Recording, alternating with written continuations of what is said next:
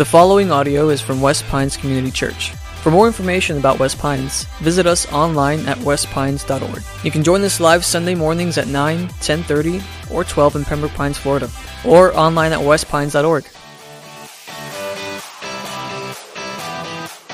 We're going to do something a little different from uh, what your listening guide says, so you can put that aside this morning. And um, this has been kind of a heavy week for our church family, and so, if you'd permit me, I'm just going to jump right into the scripture this morning. We're looking at uh, Philippians chapter 1. We're going to look at verse 12. Um, as you're turning there, let me just give you a little background of what's happening here this, um, in, in this passage. This passage is from a guy by the name of Paul, the famous Apostle Paul. He's probably the greatest missionary, Christian missionary in history, traveled all over the world to share the message of the gospel, the love of Jesus Christ around the world. And he wrote several of these letters to um, some of these churches in these cities. And this is a letter to the church in Philippi. Uh, the city is named Philippi, and there's a church that's, that's there. And he wrote this letter to them. And um, this is a very personal part of this letter that we're going to look at. It's in chapter 1. We're going to look at verse 12, and we'll, this will help us get a little bit of a context behind what's going on in this letter. So look with me at Philippians 1, verse 12. it says, I want you to know, brothers, that what has happened to me has really served to advance the gospel, so that it has become known throughout the whole imperial guard and to all the rest that my imprisonment is for Christ. And most of the brothers have become confident in the Lord by my imprisonment, are much more bold to speak the word without fear. Some indeed preach from envy and rivalry, but others from goodwill. The latter do it out of love, knowing that I am put here for the defense of the gospel. The former proclaim Christ out of selfish ambition, not sincerely but thinking to afflict me in my imprisonment.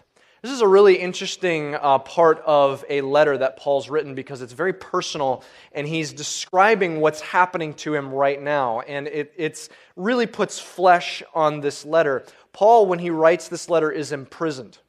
He talks about literally having chains around him. And so, probably what is happening at this moment is he's probably in. Um, in a prison kind of environment. There's a couple different ways that he could be imprisoned, but most likely he's actually chained to a, uh, a guard. He's in Rome, he's tra- chained to a guard, and that type of scenario we know from history, those guards would tend to be very cruel in that, uh, in that context. They, he literally can't go anywhere without this guard uh, letting him.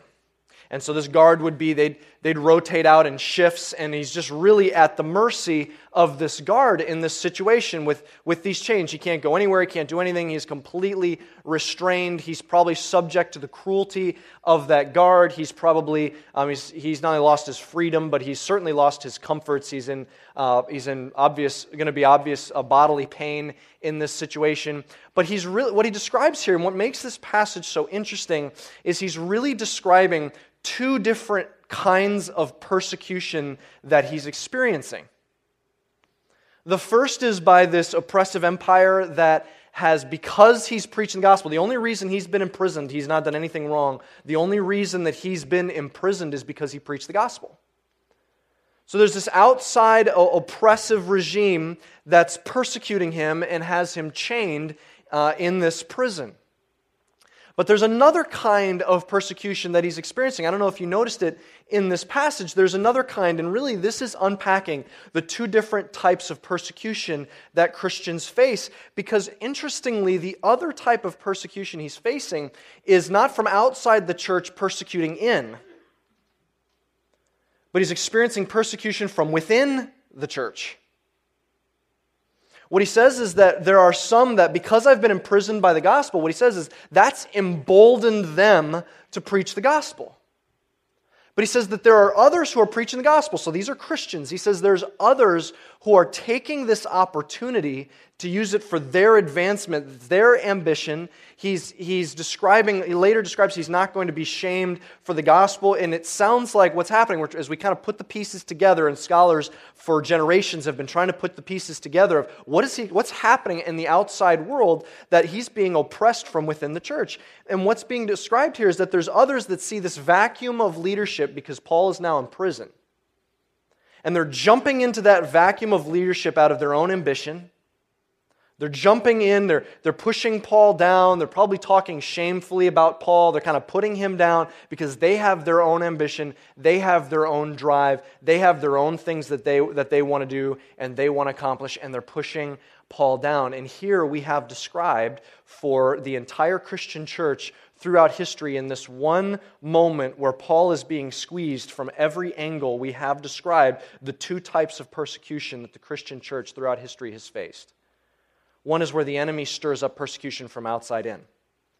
And the other, which is often so much more confusing and in a lot of ways emotionally tumultuous, is when the evil one stirs up persecution from within and tries to pull a church apart from the inside out. So we have Paul here, and, and he's being squeezed. He's had his, his freedom stripped from him, his comfort stripped from him. He's had his dignity stripped from him. Now he's having his reputation slandered. That's being stripped from him. We see he's uh, probably in pain, in experiencing injustices against himself. What is going to be his response? Look what he says.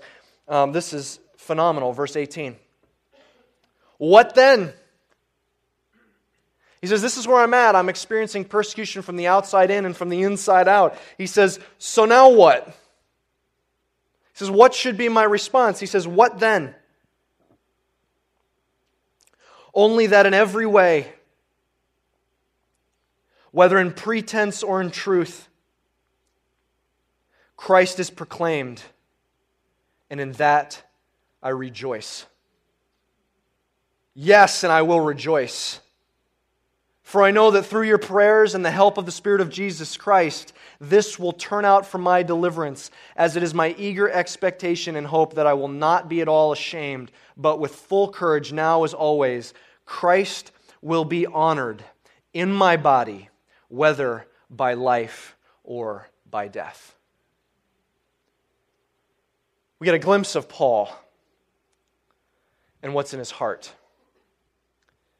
in this moment, everything is being reduced down. We see everything of who he is, what he's made of. It's all being distilled down to the, to the smallest part of who he is. When he's being squeezed and wrung out, we see what's truly inside of him, what's deep down at the core. It's one thing, one heartbeat, one fiery blood that's firing through his veins. It's one thing. He says it all boils down to this all I care about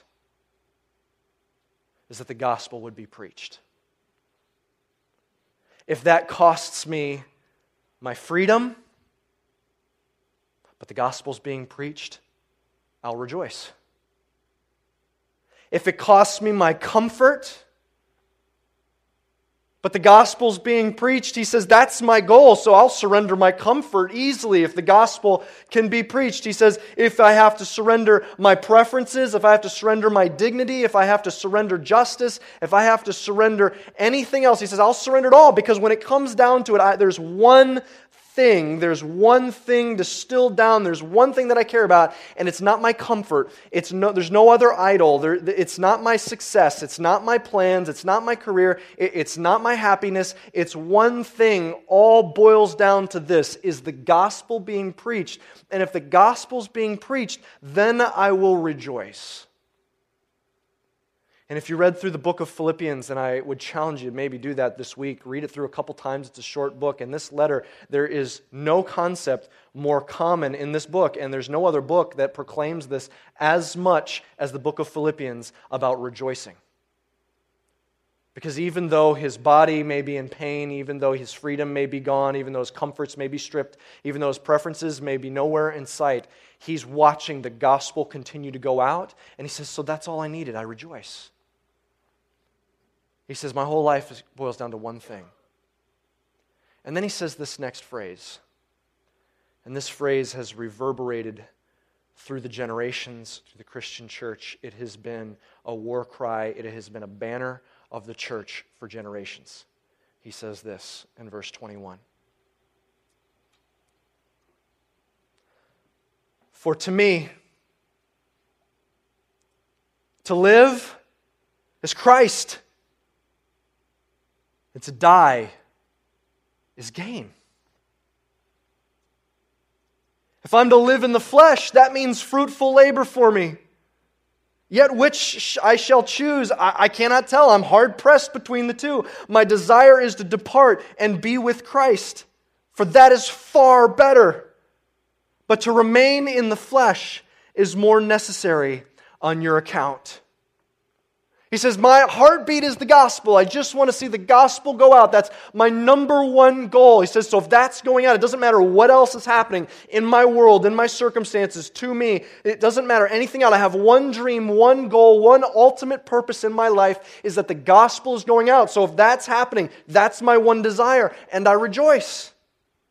And he says, It really boils down to this this is my life. He says, if, I, if I'm to live, as long as I'm walking on this planet, I have one thing that I'm going to do. I'm going to labor for Jesus Christ. I'm going to give it all up to further the kingdom of God and get the love of Jesus out there and further the gospel. If I'm going to live, it means one thing fruitful labor for Jesus Christ in that alone.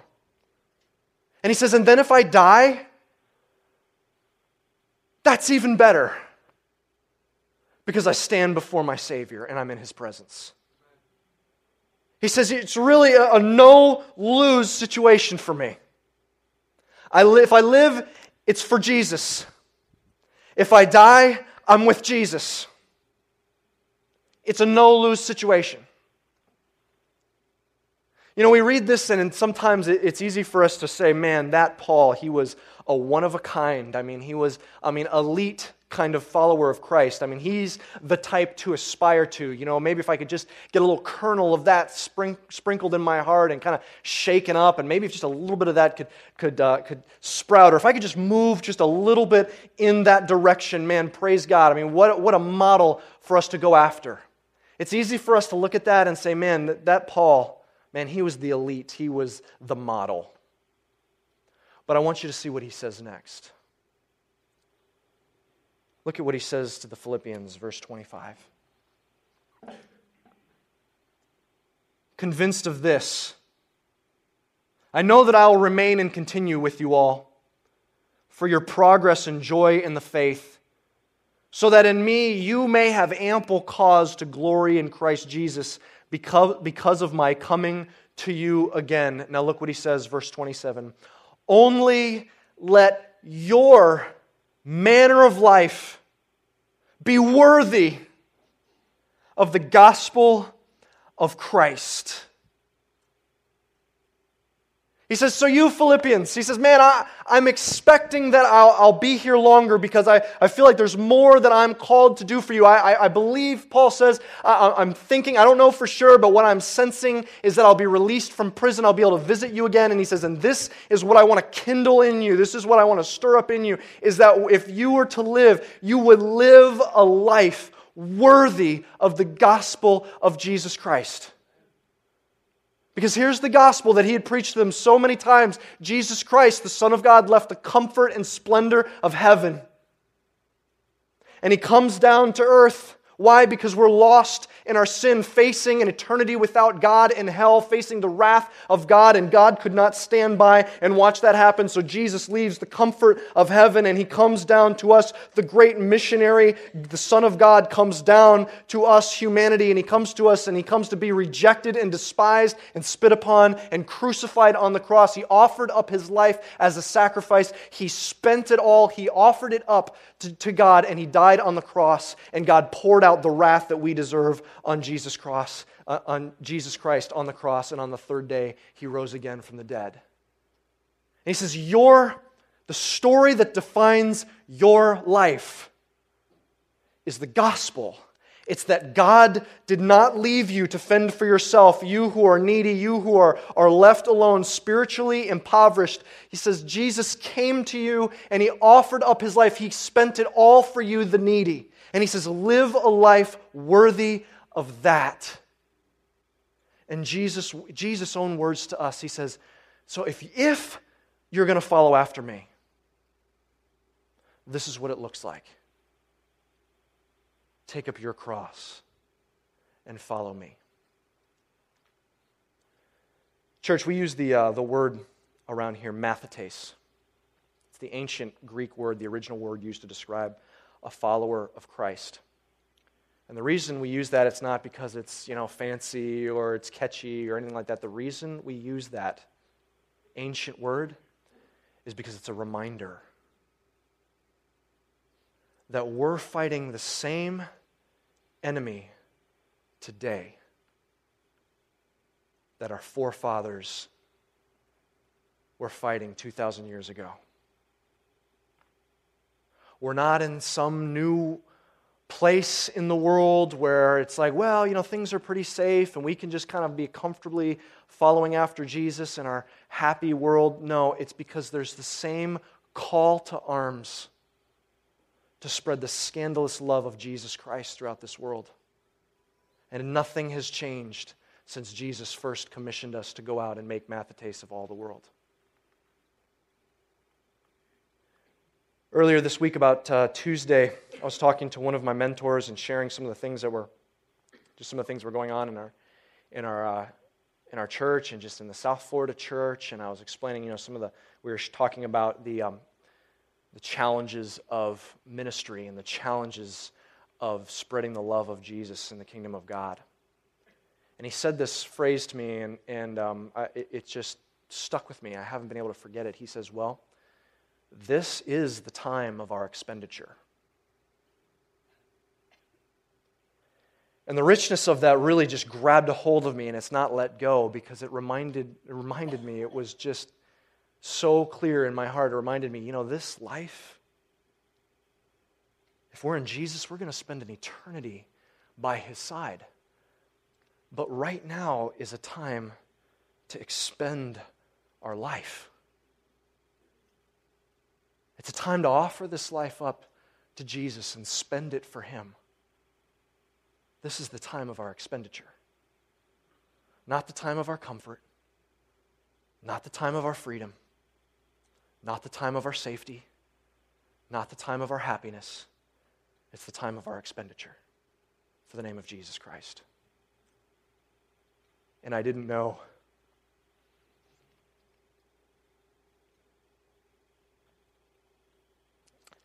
how much I would need that in my heart.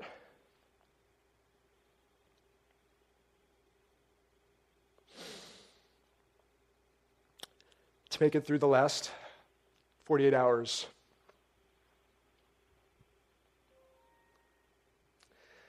Tuesday evening, our team of 15 left South Florida to fly to uh, Burkina Faso, Africa. We partner uh, with Sheltering Wings over there and the team was going over there. You know, just people from our church uh, went over to be a part of the, the great work they do over there with the orphanage, with um, abandoned and abused women. Um, they were planning to do a TOMS Shoes drop. They're planning on working with uh, the, one of the, in one of the most impoverished countries in the world. And as they were um, descending into Ouagadougou, the capital of Burkina Faso, they were 1,500 feet from the runway and there were some explosions and a terrorist incident in Ouagadougou.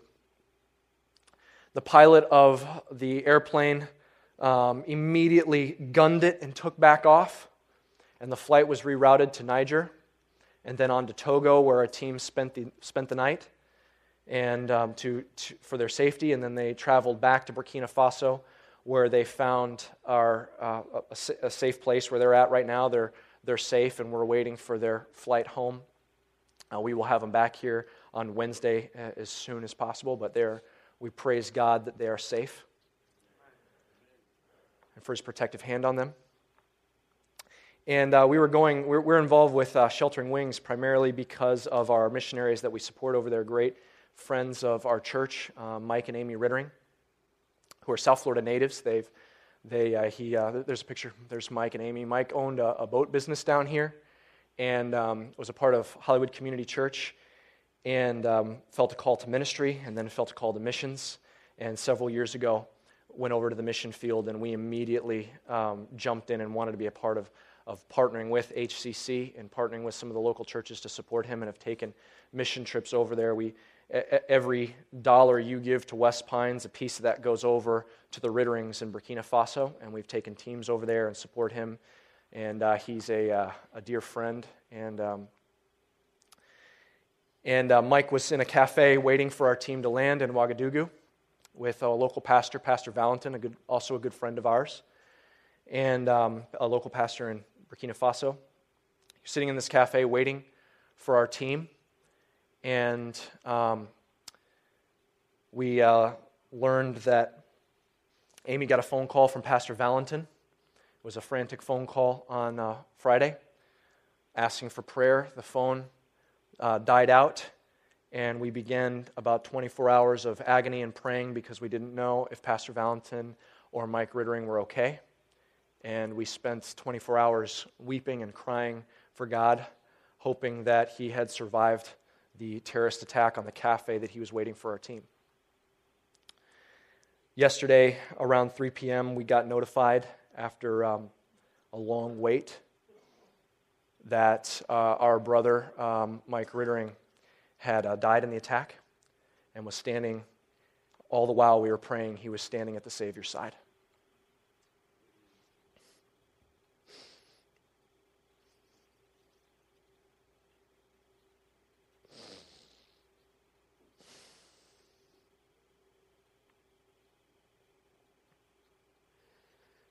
And uh,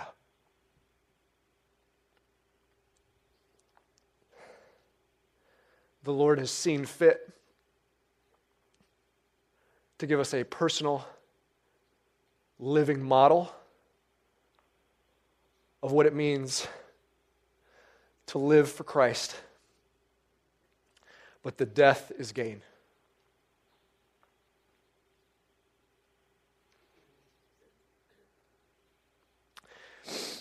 We are praying for the Riddering family.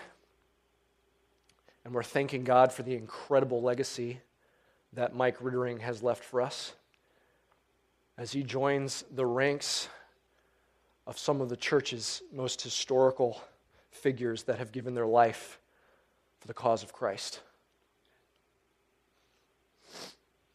And this is a reminder to us, church, of the significance of what we're doing. I think the best way for us to respond to something like this as we're wrestling with God and trying to understand, I think the best way for us to respond as a church is to stop and be reminded of the significance of what we are doing. It's the same enemy that put Paul in prison that's at loose in this world that we're warring against as a local church. It's that what we do when we meet here every Sunday is we're waging war against the enemy, the evil one that is, that is trying to hold back the kingdom of God. And that every person that you invite to church, every, every time you serve this church, we are engaged in something that this world desperately needs. What we're doing here, it is not a game, it is the hope of the world. I have never been so proud to be a part of this church as this past week. Last Sunday, we, were, uh, we talked about how the Lord had brought to our church an opportunity to reach out and help another local church. And for the time being, God has shut the door, which is fine. We're, we're completely okay with that. But there was a moment last week we are talking about how God opened up the opportunity for us to reach out and help the church. And we talked very openly last Sunday of what that would mean for us and how the, the, the tremendous challenges that that would bring to our doorstep. We talked about the, the tremendous um, how it would stretch us and how it would push us, and how the things that, were com- that are nice and safe and comfortable about our church, how those things might have to change, and it would be on all of our shoulders, and it, it would stretch us in every way. We talked about we might, well, we're going to have to give up all kinds of things. We might have to hold the name of our church loosely, and we might have to start talking about all different things like multi site, and, and it meant some of us might be sitting at a video venue watching a screen, and that might make me uncomfortable. And we we're talking about all these safety things, all these, all these things that are safe to us and comfortable us about our church, and we talked about how we would have to hold them loosely. And I've never been so proud to be part of a church than watching the overwhelming response. It was, if this is going to further the kingdom of God, then let's go. We'll pray and we'll fast. It's open handed because what, what's important to me is not my comfort. It's, it, it's not that, well, this is how my church is and it's nice and it's safe and predictable. No, what, it, what, if God is calling us to something, then let's go. Let's, let's go in if it's going to bring health to the kingdom of God, if it's going to bring more people and save their souls for eternity, then let's charge in. And, church, what we said last week is we don't know what God is doing, but God is doing something, and I don't know what's coming down the line for our church in the next couple weeks, next couple months, next couple years. But what we're sensing as a leadership is that we have to be on standby, on the ready for when He calls us into action. And the way that we will respond is we will have the heart that Paul has, where we will stop and we will say, you know what? I'm not holding on to any personal preference. I'm not holding on to anything that, that's just the way I like it or the way I'm comfortable or the way that's predictable. No, I'm holding it all open handed because there's one thing that my life boils down to, and it's the gospel of Jesus Christ.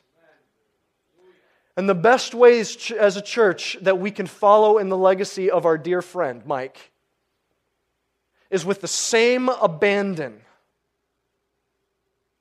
aggressively go forth in our mission field that He's called us to right here.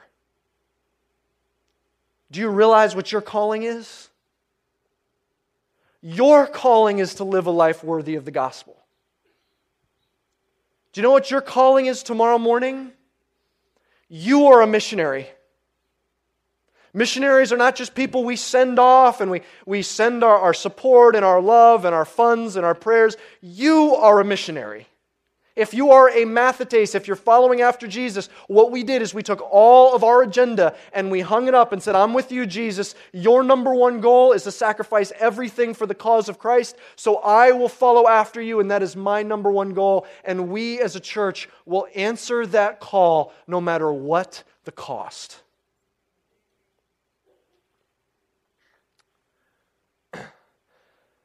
There's a, a great uh, missionary, famous missionary by the name of Hudson Taylor. And he served, gave his life for um, China about 100 years ago. And there's a story in his diary, a journal. This isn't an illustration, this is something he lived and he actually witnessed. But it transformed his life. He was on a riverboat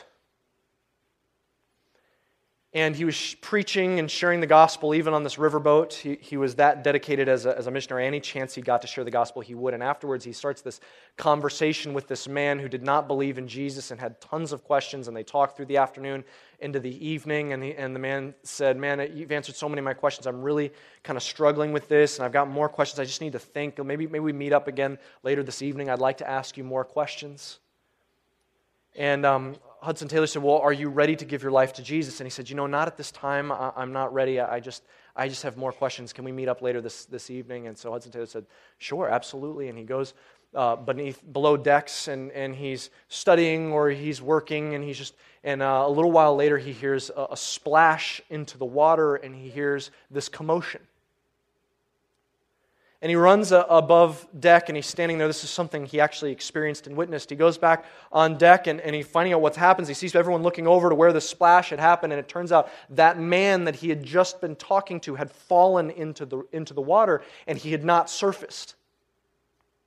And so Hudson Taylor, he's looking and no one knows what to do. And so he jumps in the water and he's, he's swimming around. He's trying to find him and he can't find this man who's under the water. And um, he doesn't know what to do. And he looks over and he sees at the other side of the river, he sees a boat there. And these, these fishermen are casting these nets into the water. And he realizes their only hope of getting this man is if they would drop their nets, drag it across the river, and pull him up. They would get this man and be able to pull him up and they might be able to resuscitate him. So he looks over at the fishermen and he says, and he says, There's a man and he's underwater He's drowning here. Please come over here and drop your nets and pull them up. And in his other utter shock and amazement, their response was, Look, we're fishing right now. And they actually said, We can't handle the inconvenience. We have to continue fishing right here. And he was shocked, but he was so urgent. He said, Please, would you please come over here? If you just drop your nets, we can pull this up. A man's life is at stake. And they said, No, well, you know, we're making a living here. Okay, this is how we're supporting our families. We're, we're trying to pull up these fish in this net, and, and we, can't, we, can't, we can't handle that cost. And he says, I will give you whatever money I, I, you need. Just come over here and drop the nets. And to still his shock, they said, Okay, well, but how much will you give us? He says, Please, I'll give you everything I have. Please come over here and drop the nets. And finally, they reluctantly, half heartedly, and slowly come over. They drop their nets. They, they immediately pull up this man. They take him to the shore, and they were not able to resuscitate him. And Hudson Taylor's journaling through this experience, and he's just he's experiencing so much pain and so much rage at what had taken place and at the fact that they were just utterly could not have cared less about this man's life. And they were just too busy to be inconvenienced with this man's life. And he was just in so much pain. And then the thought hit him like a Mack truck.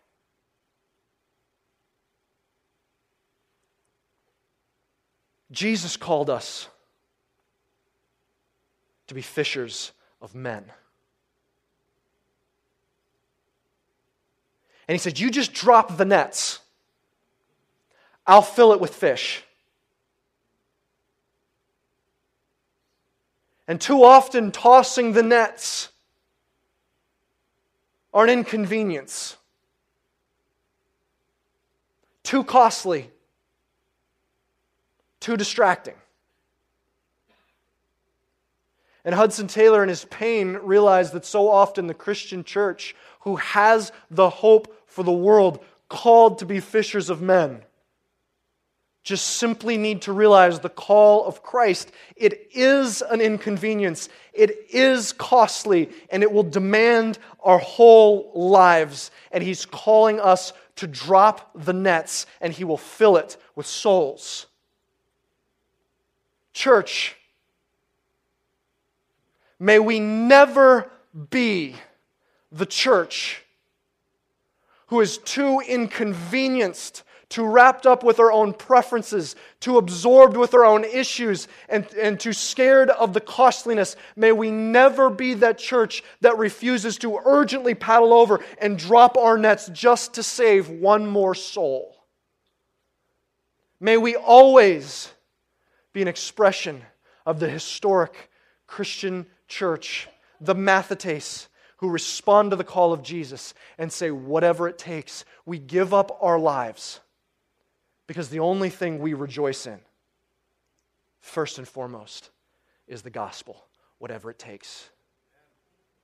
May you be commissioned this morning. May this morning our brother's graduation, as he stood before Jesus and heard, Well done, good and faithful servant. You lived a life that was worthy of the gospel. May that be a rally cry and a reminder for us that it is urgent there are drowning souls, and the calling on every one of us is to respond and to drop our nets. You are called to spend your life as a missionary.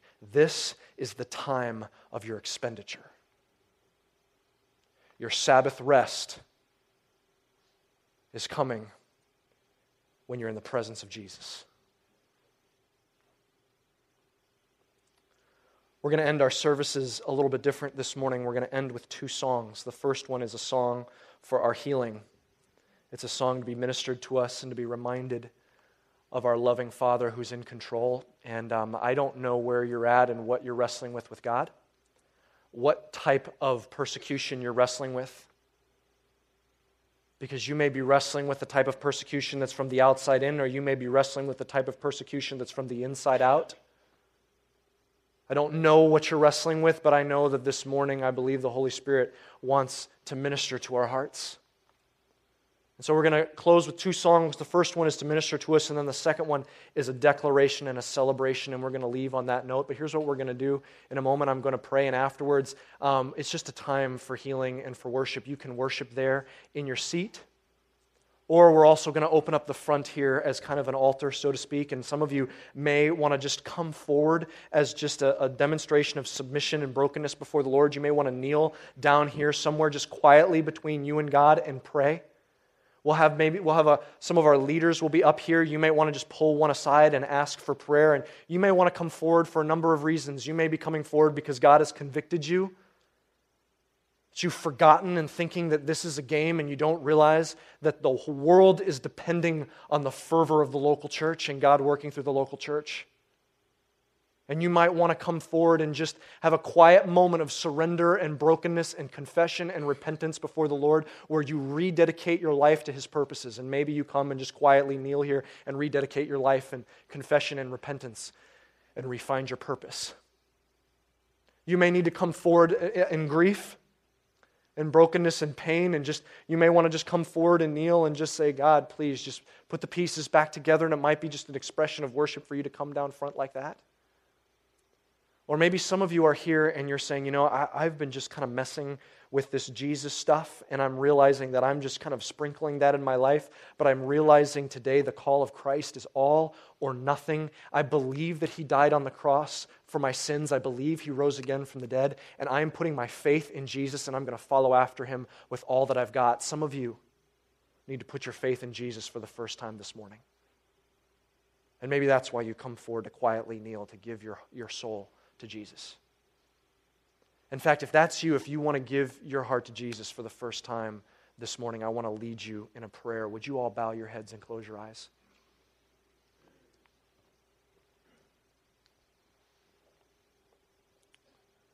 If you're sitting there this morning and you're saying, I need to give my life over to Jesus, I put my faith in him for the first time, I want my sins washed away, I want to follow after him with everything I've got. If you want to give your life to Jesus for the first time, then I want you just to pray this quiet prayer between you and God this morning. Would you just lift up this prayer to Jesus right there in your seat?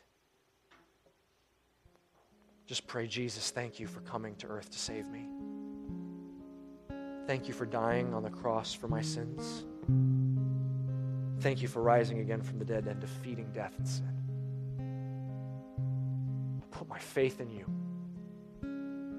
Thank you for saving me. And thank you for calling me to such a great mission. In Jesus' name, amen. Thank you for listening. For more resources and to check out other teaching series, please visit our website at westpines.org. If you'd like to speak with someone about beginning a relationship with Jesus or ask any questions you have about this teaching, please call at 954 432 0321 or you can email us at podcast at westpines.org.